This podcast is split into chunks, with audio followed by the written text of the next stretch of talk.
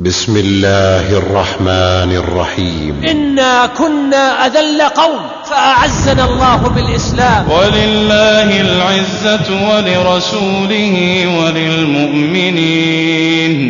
ولكن المنافقين لا يعلمون. الله. الله أكبر من كل كبير. وأكبر من كل عظيم. وأكبر من كل قوي. وأكبر من كل غني. العزة. الله ابتعثنا لنخرج من شاء من عبادة العباد إلى عبادة رب العباد. نسعى للعلا والقصد النبيل جيلا بعد جيل في ذات السبيل. نسعى للعلا والقصد النبيل. أنا خير من ذي يزن وأمي خير من أمه وأبي خير من أبي نعم. فأصغر رجل من المسلمين هو أفضل من ملوك ورؤساء الدول الكافرة كلها.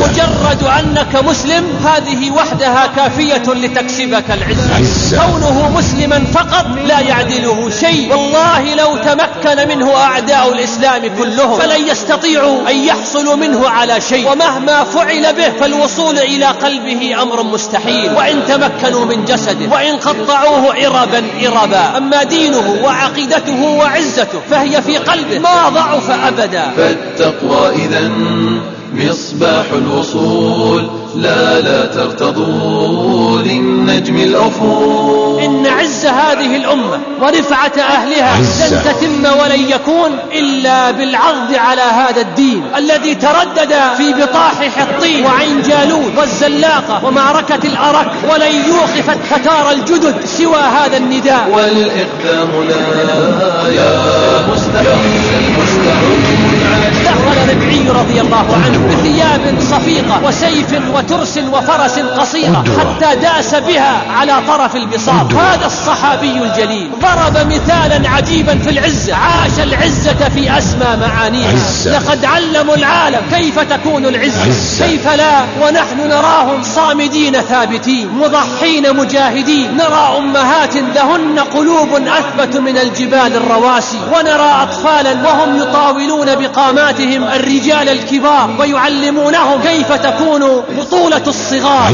هكذا تكون عزة المؤمن وهكذا يفعل الإيمان إذا وقر في القلب. فينا عزة ما فيها نزول. والعقبى لنا. نعم. جيلا بعد جيلا بعد جيلا بعد جيل همم تصحبكم مع العزة للشيخ ناصر الأحمد. قال الله تعالى ولا تهنوا ولا تحزنوا وأنتم الأعلون إن كنتم مؤمنين. وقال تعالى فإن العزة لله جميعا. وقال سبحانه ولله العزة ولرسوله وللمؤمنين ولكن المنافقين لا يعلمون. هذه النصوص القرآنية الكريمة تحمل توجيها للناس جميعا أن يطلبوا العزة من الله سبحانه. فمن آمن بالله ربا وبالإسلام دينا وبمحمد صلى الله عليه وسلم نبيا ورسولا اعتز بعقيدته وسمى بشخصيته وأعلن ولاءه لدينه وتميز في سمته ولباسه. عزة العلم والإيمان وليست عزة الإثم والعدوان. إن الشخصية الإسلامية هي الشخصية الإنسانية الوحيدة التي توسم بأنها سوية. سوية في صفاتها سوية في خصائصها سوية في آمالها سوية في طبائعها سوية في مقاييسها وموازينها. إن شخصية المسلم هي الشخصية السوية التي لم تمسخ فطرتها ولم تشوه جبلتها. إن الشخصية الإسلامية الحقيقية هي الشخصية التي تسعى في هذا الكون لتكون الإنسان الذي شاءه خالق الكون ومبدع الحياة وفاطر الإنسان. وجميع الشخصيات الأخرى في هذا العالم غير شخصية المسلم هي شخصيات منكسة القلب مشوشة الفكر لا تعرف طريقها ولا تهتدي سبيلها. لقد تعرضت شخصية المسلم عبر القرون إلى حملات آثمة غادرة استهدفت إزالتها وتدميرها كما استهدفت تشويهها ومسخها. وقاد هذه الحملة أعداء الإسلام بما ألقوه من شبهات وبما جاءوا به من ثقافات وفلسفات لعلمهم أن المسلم لو تزعزعت شخصيته واهتزت لا يمكن أن يكون هو المسلم الحق الذي يريده الله عز وجل.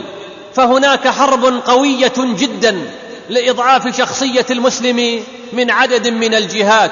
سخرت اذاعتها وصحفها وبرامجها وأنفقت في سبيل ذلك أموالا طائلة تكفي لإثراء الفقراء وإزالة أسباب التعاسة عن كثير من البشر ومحاربة الجهل والمرض لكن الإنسان يحرص على بث فكره وحمل الناس عليه ودعوتهم إليه حرصا يصغر أمامه أحيانا بذل نفسه فضلا عن ماله وصدق الله جل جلاله حيث يقول وكذلك زينا لكل أمة عملهم.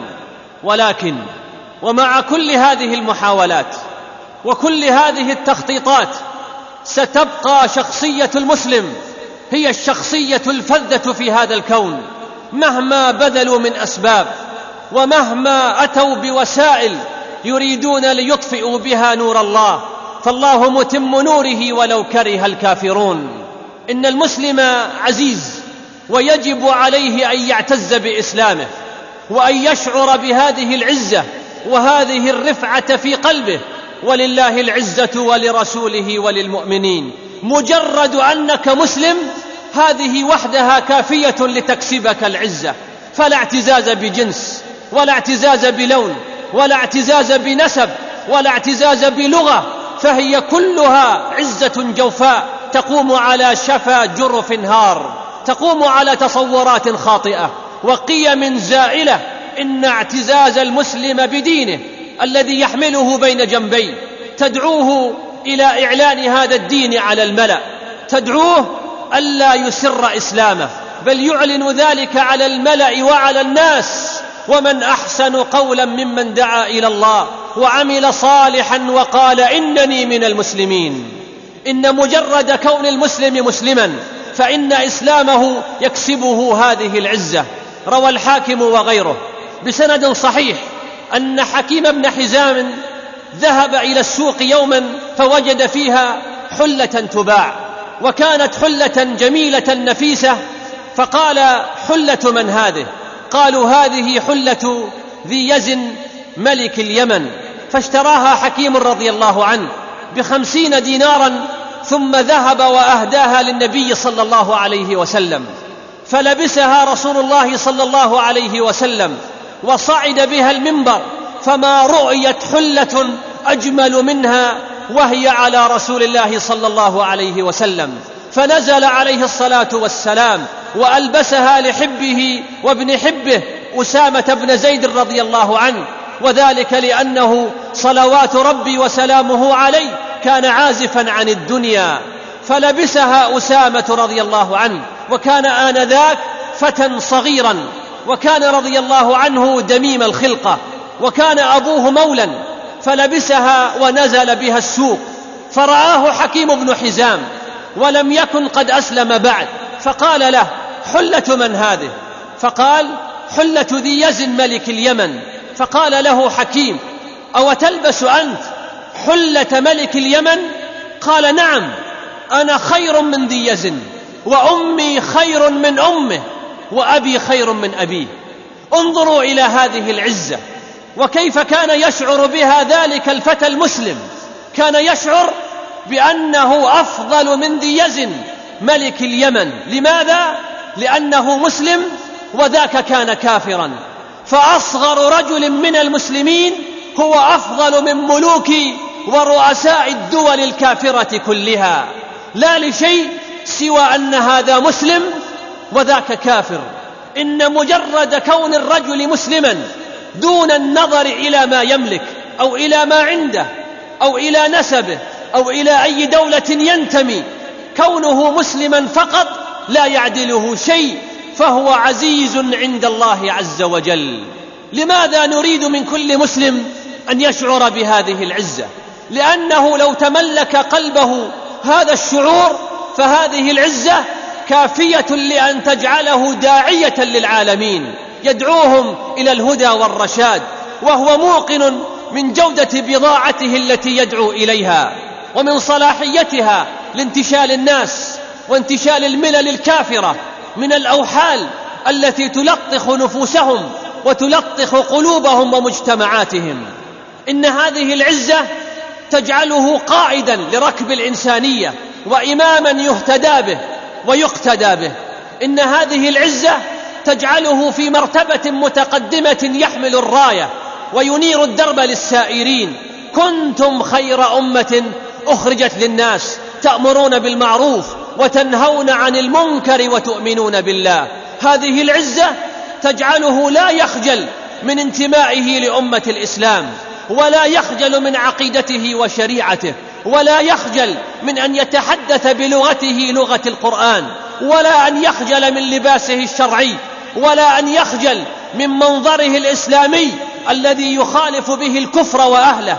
هذه العزة ضرورية ومطلوبة للمسلم السائر على درب الاستقامة والدعوة إلى الله عز وجل وبدونها لا يستطيع أن يقدم منهجه ودينه للعالمين وسيبقى منزويا معزولا عن الحياة يخشى أن تسلط عليه الأضواء. إن العزة والاعتزاز بالحق لا يعني الكبرياء والتعالي على الناس فهذا شيء وذاك شيء آخر. بعض الناس قد يفهم أن العزة هي أن تنظر للآخرين بعين الاحتقار والازدراء وأن العزة تستلزم البعد عن الناس وعدم مخالطتهم لأنه يرى نفسه أرفع وأفضل منهم وهذا خطأ. بل إن المسلم يخالط الناس ويعاشرهم وإن كان فيهم أخطاء وتقصير ويبقى هو عزيزا ولا يستلزم من ذلك أن يتنازل عن شيء من دينه وعقيدته. فالعزة شيء والتعالي والتكبر على الناس شيء آخر. فالأول مطلوب والثاني مرض وإثم ولا يجوز. فمن العزة أن يكون المسلم مع أخيه رحيما متواضعا لا يفخر عليه ولا يبغي. لكنه مع أعداء الله عز وجل عزيز قوي. قال الله تعالى محمد رسول الله والذين معه أشداء على الكفار رحماء بينهم. إن المسلم إذا اعتز بدينه وشعر بهذه العزة وشعر بهذه القوة والله لو تمكن منه أعداء الإسلام كلهم فلن يستطيعوا أن يحصلوا منه على شيء لأن هذه العزة موجودة في قلبه ومهما فعل به فالوصول إلى قلبه أمر مستحيل. وإن تمكنوا من جسده وإن قطعوه عربا عربا. أما دينه وعقيدته وعزته فهي في قلبه. لا يخاف أحدا إلا الله. والأمثلة والأحداث في ذلك كثيرة. فهذه ماشطة بنت فرعون. كانت ابنة فرعون الصغيرة لها ماشطة أي امرأة متولية أمر تمشيط شعرها. وكانت هذه الماشطة مؤمنة. ففي ذات يوم وهي تمشط بنت فرعون سقط المشط من يدها فقالت بسم الله. فقالت البنت الصغيرة باسم أبي لأنها كانت تعتقد أن أباها هو الرب وهو الله لأن فرعون قد رسخ هذه العقيدة عندها كما نشرها بين قومه. ما علمت لكم من إله غيري. وكان يدعي الألوهية. فقالت الماشطة لا بل الله هو ربي وربك ورب أبيك. فقالت الصغيرة إذا أخبر أبي بذلك. قالت أخبريه فأخبرت البنت أباها. فطلبها فرعون فسألها. قالت نعم ربي وربك الله. فجاء بها فرعون على ملأ من الناس هي وأبنائها الصغار. وقد أوقنت النار على قدر كبير فأمسك بولدها الأول وأخذه من فوق كتفها وألقاه في القدر فانمحى كالحبة وسرعان ما تقطع وتمزق وذاب جسده ثم أخذ بالثاني وهو يجر ويسحب ثوب أمه وفعل به كالأول فقالت له الماشطة لي عندك طلب. قال وما طلبك؟ قالت أن تجمع عظامي وعظام أولادي في قبر واحد. الله أكبر أي قوة في إيمان هذه المرأة. امرأة ضعيفة لكن باعتزازها بدينها وبقوة إيمانها وعزتها تتحدى أكبر طاغية في زمانه ولم يستطع فرعون بكل ما أوتي من قوة أن يصل إلى قلب هذه المرأة وإن تمكن من جسدها وأحرقها. وهكذا الإيمان يفعل في النفوس. وهكذا عزة المسلم بدينه وعقيدته. تجعله يقف في وجه قوى الأرض كلها. تجعله يتحدى كل أعداء الله عز وجل. لأنه يعلم أنهم لن يصلوا إليه إلا بأمره سبحانه. وما أخطأه لم يكن ليصيبه. وما أصابه لم يكن ليخطئه. وقصة خبيب ابن عدي رضي الله عنه مشهورة. حين أمسك به المشركون من قريش ثم جاءوا به ليصلبوه ويقتلوه على جذع نخلة في مكة. التفت رضي الله عنه إلى الذين حوله من الكفار وكان رضي الله عنه أعزل وحيدا مكبلا بالقيود هل ضعف رضي الله عنه وهو في تلك الحالة وكان يعلم أنه سيقتل ويصلب بعد قليل. لا ما ضعف أبدا إن عزته بدينه. جعلته يقف ذلك الموقف البطولي في التاريخ. التفت إليهم واستأذن في صلاة ركعتين فأذن له فقام رضي الله عنه وصلى تلك الركعتين ثم قام من صلاته ونظر إليهم وقال لقد جمع الأحزاب حولي وألبوا قبائلهم واستجمعوا كل مجمعي وكلهم مبدي العداوة جاهر علي لأني في وصال بمضعي وقد جمعوا أبناءهم ونساءهم وقربت من جذع طويل ممنع. وكانت قريش قد جمعت له النساء والأطفال ليتفرجوا عليه وهو يصلب ويقتل رضي الله عنه. وقد جمعوا أبناءهم ونساءهم وقربت من جذع طويل ممنع. إلى الله أشكو غربتي ثم كربتي وما أرصد الأحزاب لي عند مصرعي.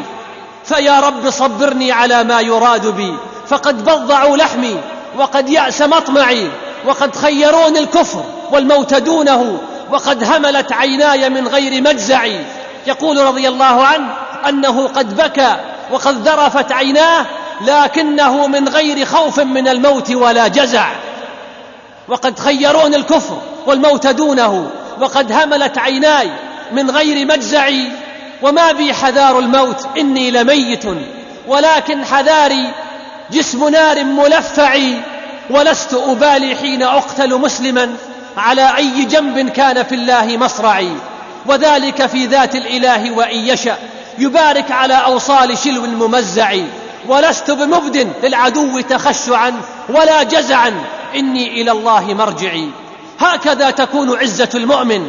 وهكذا يفعل الإيمان إذا وقر في القلب والأمثلة والمواقف في تاريخنا الإسلامي لا عد لها ولا حصر.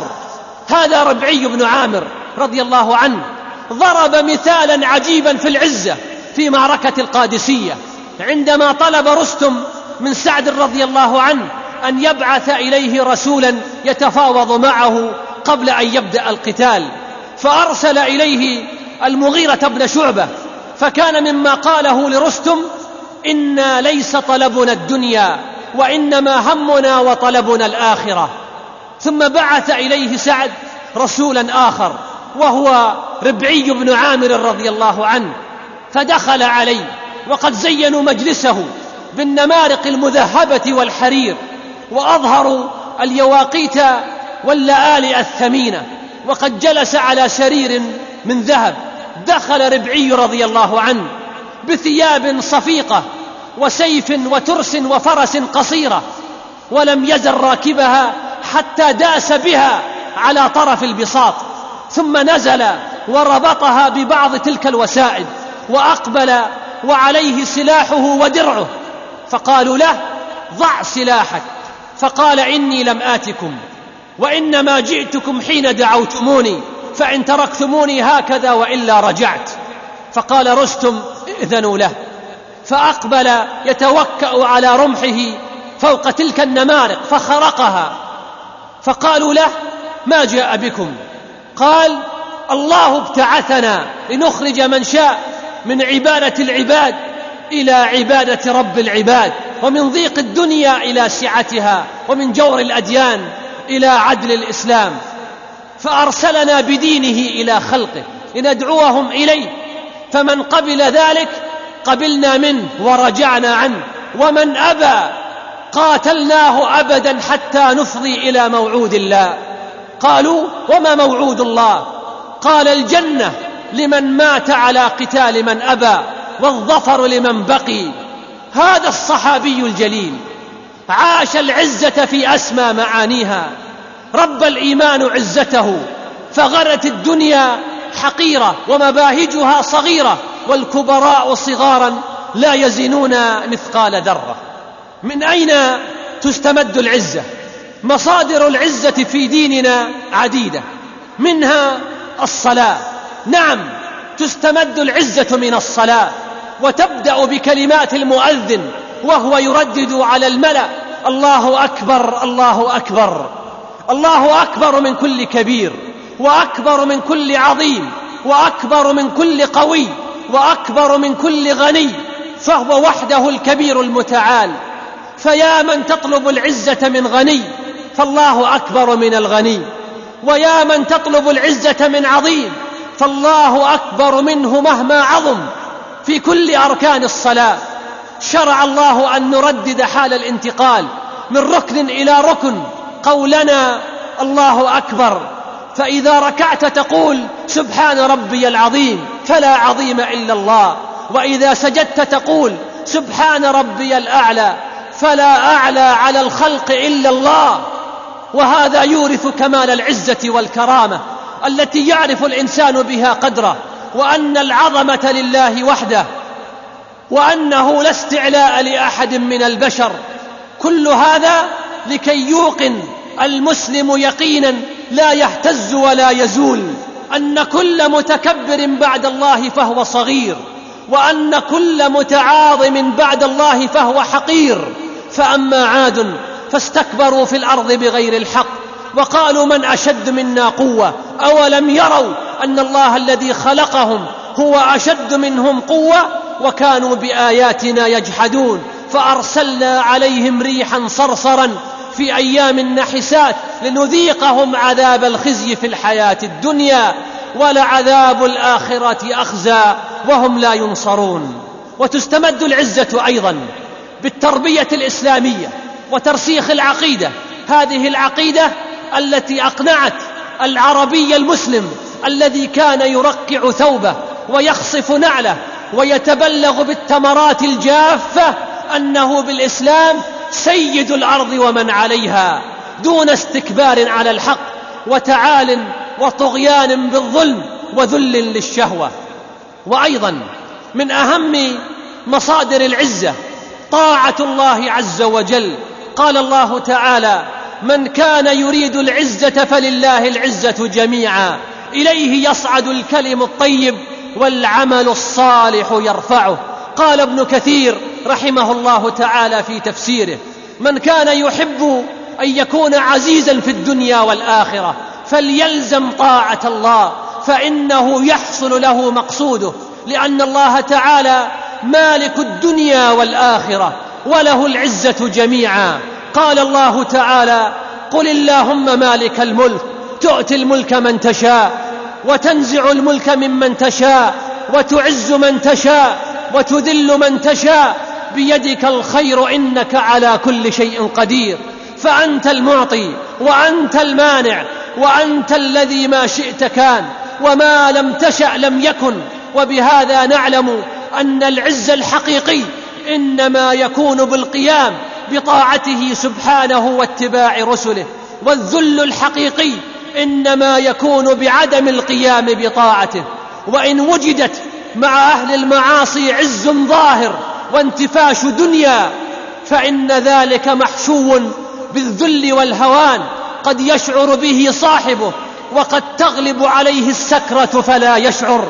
كما قال الحسن البصري رحمه الله تعالى في أهل المعاصي إنهم وإن طقطقت بهم البرادين وهملجت بهم البغال إن ذل المعصية قد علاهم.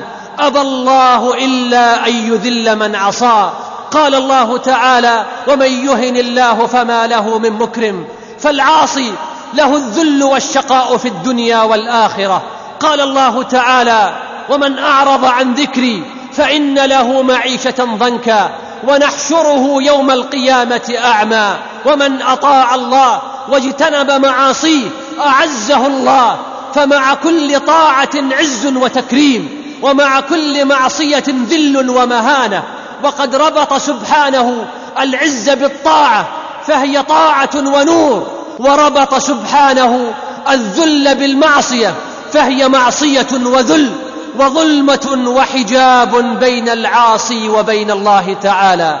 خرج الفاروق عمر بن الخطاب رضي الله عنه إلى الشام وكان معه في طريقه أبو عبيدة عامر بن الجراح رضي الله عنه فأتوا على مخاضة وعمر على ناقة له فنزل رضي الله عنه وخلع خفيه فوضعهما على عاتقه وأخذ بزمام ناقته فخاض في تلك المخاضة. فقال له أبو عبيدة يا أمير المؤمنين أنت تفعل هذا؟ ما يسرني أن أهل البلد استشرفوك. فقال عمر اوه لو يقل ذا غيرك أبا عبيدة جعلته نكالا لأمة محمد. إنا كنا أذل قوم فأعزنا الله بالإسلام.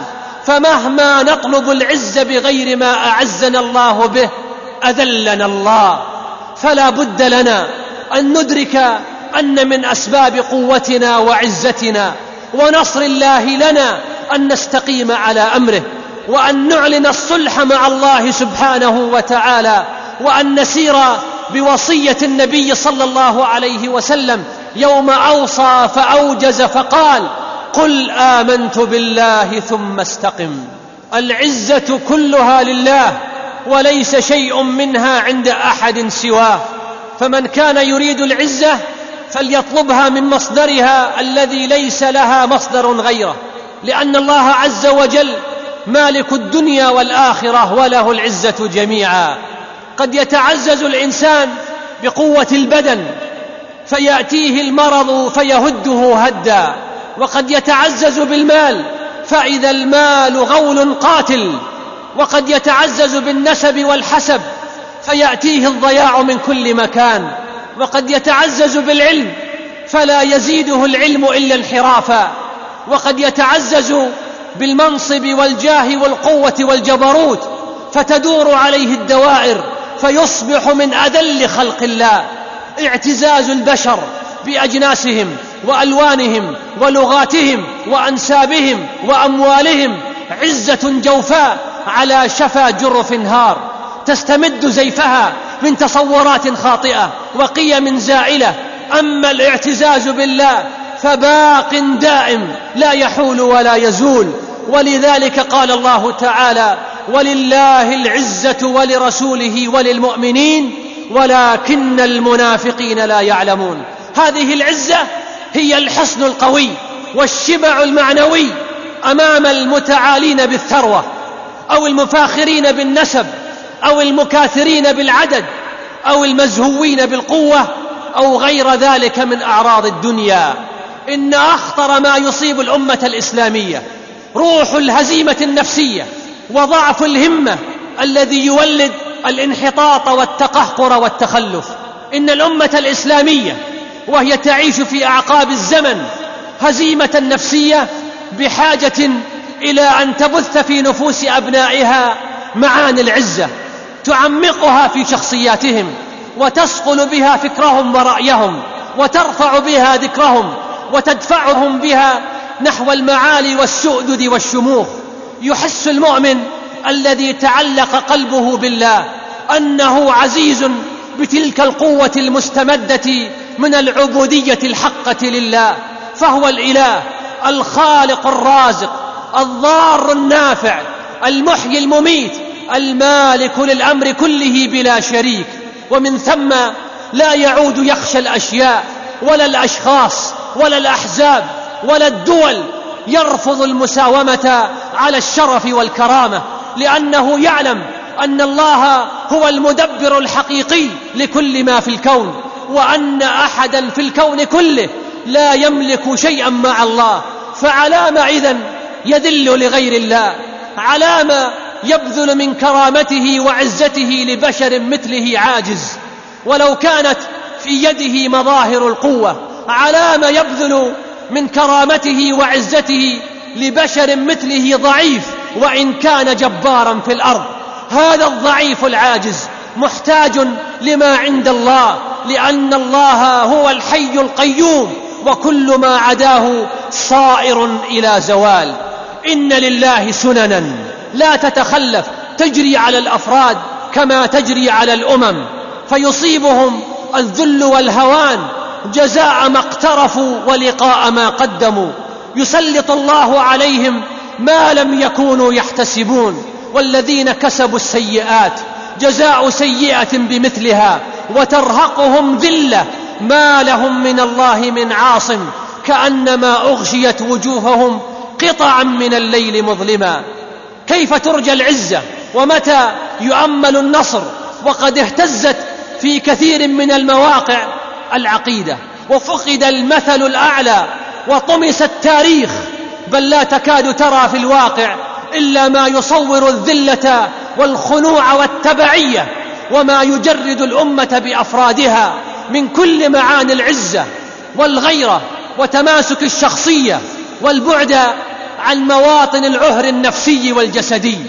ولن تستعيد الأمة حقوقها ولن تنتصر على أعدائها. إلا حين تبتغي العزة. والعزة لن تكون عند الكافرين. العزة تطلب من رب العزة وحده لا شريك له. من كان يريد العزة فلله العزة جميعا. يعلق الإمام القرطبي رحمه الله تعالى على هذه الآية. والقرطبي ممن عاش أيام سقوط الأندلس وأفول شمس الحضارة الإسلامية هناك. يقول رحمه الله هذا تنبيه لذوي الأقدار والهمم. من أين تنال العزة؟ ومن أين تستحق؟ فمن طلب العزة من الله وحده وصدقه في طلبها بافتقار وذل وسكون وخضوع وجدها عنده إن شاء الله غير ممنوعة ولا محجوبة عنه. قال صلى الله عليه وسلم من تواضع لله رفعه ومن طلبها من غيره وكله إلى من طلبها عنده.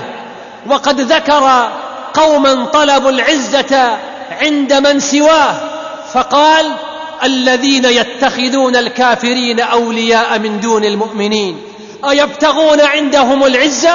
فإن العزة لله جميعا. في ماضي تاريخ المسلمين مرت حوادث مستهم فيها البأساء والضراء.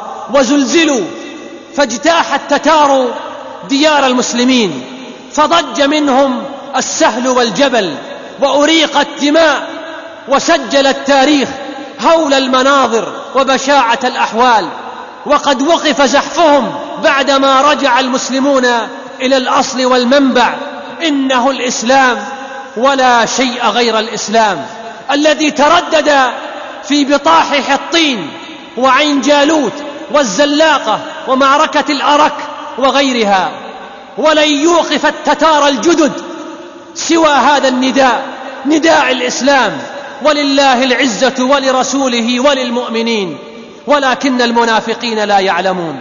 والأمة اليوم أحوج ما تكون إلى الالتزام بالعزة والأخذ بمقوماتها على مستوى الحكومات والشعوب والأفراد والاعتزاز بالدين من أقوى ما نواجه به أعداءنا في زمن تداعت فيه الأمم علينا كما تداعى الأكلة إلى قصعتها فهلم إلى طريق العزة والمجد والخلود.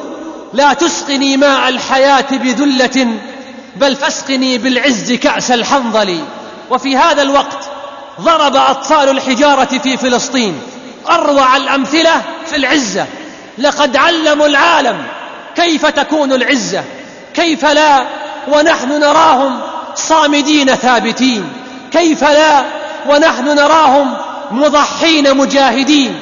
نرى أمهات لهن قلوب أثبت من الجبال الرواسي ونرى اطفالا وهم يطاولون بقاماتهم الرجال الكبار ويعلمونهم كيف تكون بطولة الصغار. ونرى ونرى كثيرا من صور العز والاستبشار التي نحتاج إلى تأملها.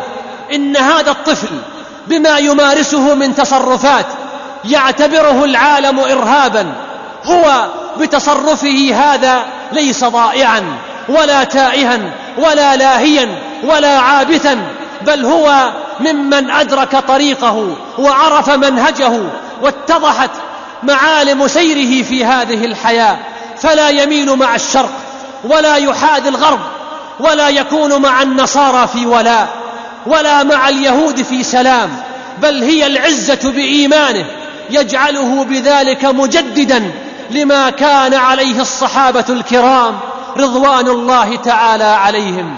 لا يصنع التاريخ إلا الرجال الأعزة أهل الحق والإيمان يغيرون مجرى التاريخ بجهادهم المتواصل وعزائمهم التي لا تلين. تسير الدنيا في ركابهم ولا يسيرون في ركابها. وأول من يجب أن يتحلى بالعزة ويمتطي صهوتها رجال الأمة الذين وكل إليهم تدبير شؤونها من العلماء والمعلمين والمربين والقادة والسياسيين. قياداتها في جماعاتها ودولها. العزة لأهل الحق والإيمان باقية ما استقاموا على النهج وأصلحوا نفوسهم وحافظوا على الصلاح وأخذوا بدروب الاستقامة ودروب الفضيلة. ذلك أن العزة لا تجتمع مع السفاسف والدنايا والبعد عن الله عز وجل. تفقد الأمة كرامتها وتذل وذلك حين تنحرف نفوسها عن غاياتها. حين يتلاشى الدين من مظاهر الحياة فتتغير وجوهها وقلوبها يحل محل عزة المؤمن ورجولة المجاهد صور النساء وعلائم الكفار تصطبغ ثيابهم بألوان أعداء الله. أين العزة؟ أين العزة في من يرى في اتباع أوامر الله؟ عبئا ثقيلا على كاهله ويرى البهجة واللذة في سلوك المعاصي ودروب المخالفات. إنه الضعيف أمام كل قوة المنجرف مع كل تيار يرتعش خوفا ويرتعد فرقا يقول نخشى أن تصيبنا دائرة. يحسبون كل صيحة عليهم هم العدو. لن تبني أمة عزة بالانقياد خلف الملذات أو بانتشار الفوضى والظلم وغياب الحق والعدل.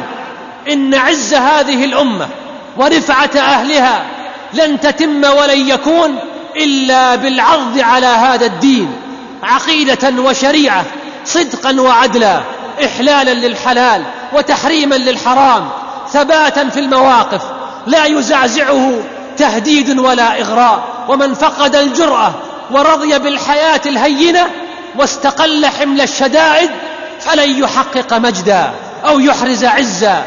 ولكنه سيسير في ركاب الآخرين ويجرفه التيار ويهلك في الغابرين. وإن تتولوا يستبدل قوما غيركم ثم لا يكونوا أمثالكم. كيف يمكن لأمة أن تنتصر وأن تقوى وأن تعتز وهي تخالف أمر ربها وتترك هدي رسولها صلى الله عليه وسلم؟ وكيف يمكن أن تستمد القوة من الله وهي تحاده وتواجهه مستعلنة بكثير من المعاصي وتجاهره بكثير من الفسق. ألسنا نرى ذلك في كثير من مجتمعات المسلمين. ألسنا نعلم يقين ما أخبرنا الله عز وجل به من حقيقة أثر الصلاح والاستقامة وانعكاسها على حياة الأمة في أمنها وطمأنينتها واستقرارها وقوتها بل وفي رزقها ورغد عيشها. ولو أن أهل القرى آمنوا واتقوا لفتحنا عليهم بركات من السماء والأرض. إن خير الله ونصره وأمنه وطمأنينته التي يفيضها على عباده. لا تكون إلا بطاعته والاستقامة على أمره. فلئن عملنا لله ولدينه استقامة على أمره واتباعا لنهجه وخوفا من معصيته ومراعاة لمحارمه فإن ذلك يؤذن بإذن الله عز وجل أن تنتهي المشكلات فيما بيننا وأن يكون ذلك عونا وسببا لتنزل نصر الله سبحانه وتعالى علينا. وأما أن تكون الأمة قد أوغلت بعيدا عن منهج الله وافترقت وجعلت بينها وبين كتاب الله وسنة رسوله عليه الصلاة والسلام بونا شاسعا ومفارقة كبيرة فإن ذلك بكل الأحوال لن تجني منه إلا ما نرى. صوره الكثيرة في مجتمعاتنا سواء كان ذلك في العذاب والبلاء والمصائب التي تصب علينا بتسلط أعدائنا أو بما فقد في كثير من مجتمعات المسلمين. من الأمن والأمان والاستقرار أو بما فشى فيها من الأدواء والعلل والأمراض أو بما حل بها من الفقر والمسكنة والذلة والمهانة. وكما أخبر الحق جل وعلا ومن أعرض عن ذكري فإن له معيشة ضنكا ونحشره يوم القيامة أعمى. فنسأل الله جل وتعالى رحمة يهدي بها قلوبنا وأن ترد بها الفتن عنا. ربنا آتنا في الدنيا حسنة وفي الآخرة حسنة وقنا عذاب النار. تم هذا العمل في استوديو القادسية. مهندس الصوت أبو سليمان. وللعلم فإن جميع الحقوق محفوظة. جيلا بعد جيل في ذات السبيل. نسعى للعلا والقصد النبيل. جيلا بعد جيل في ذات السبيل نسعى للعلا والقصد النبيل جيلا بعد جيل في ذات السبيل نسعى للعلا والقصد النبيل جيلا بعد جيل في ذات السبيل نسعى للعلا والقصد النبيل والزاد التقى من قبل الرحيل وهو النور من مشكاة الرسول. والزاد التقى من قبل الرحيل وهو النور من مشكاة الرسول والزاد التقى من قبل الرحيل وهو النور من مشكاة الرسول. هذا منهج للصحب الجليل لا لن نهتدي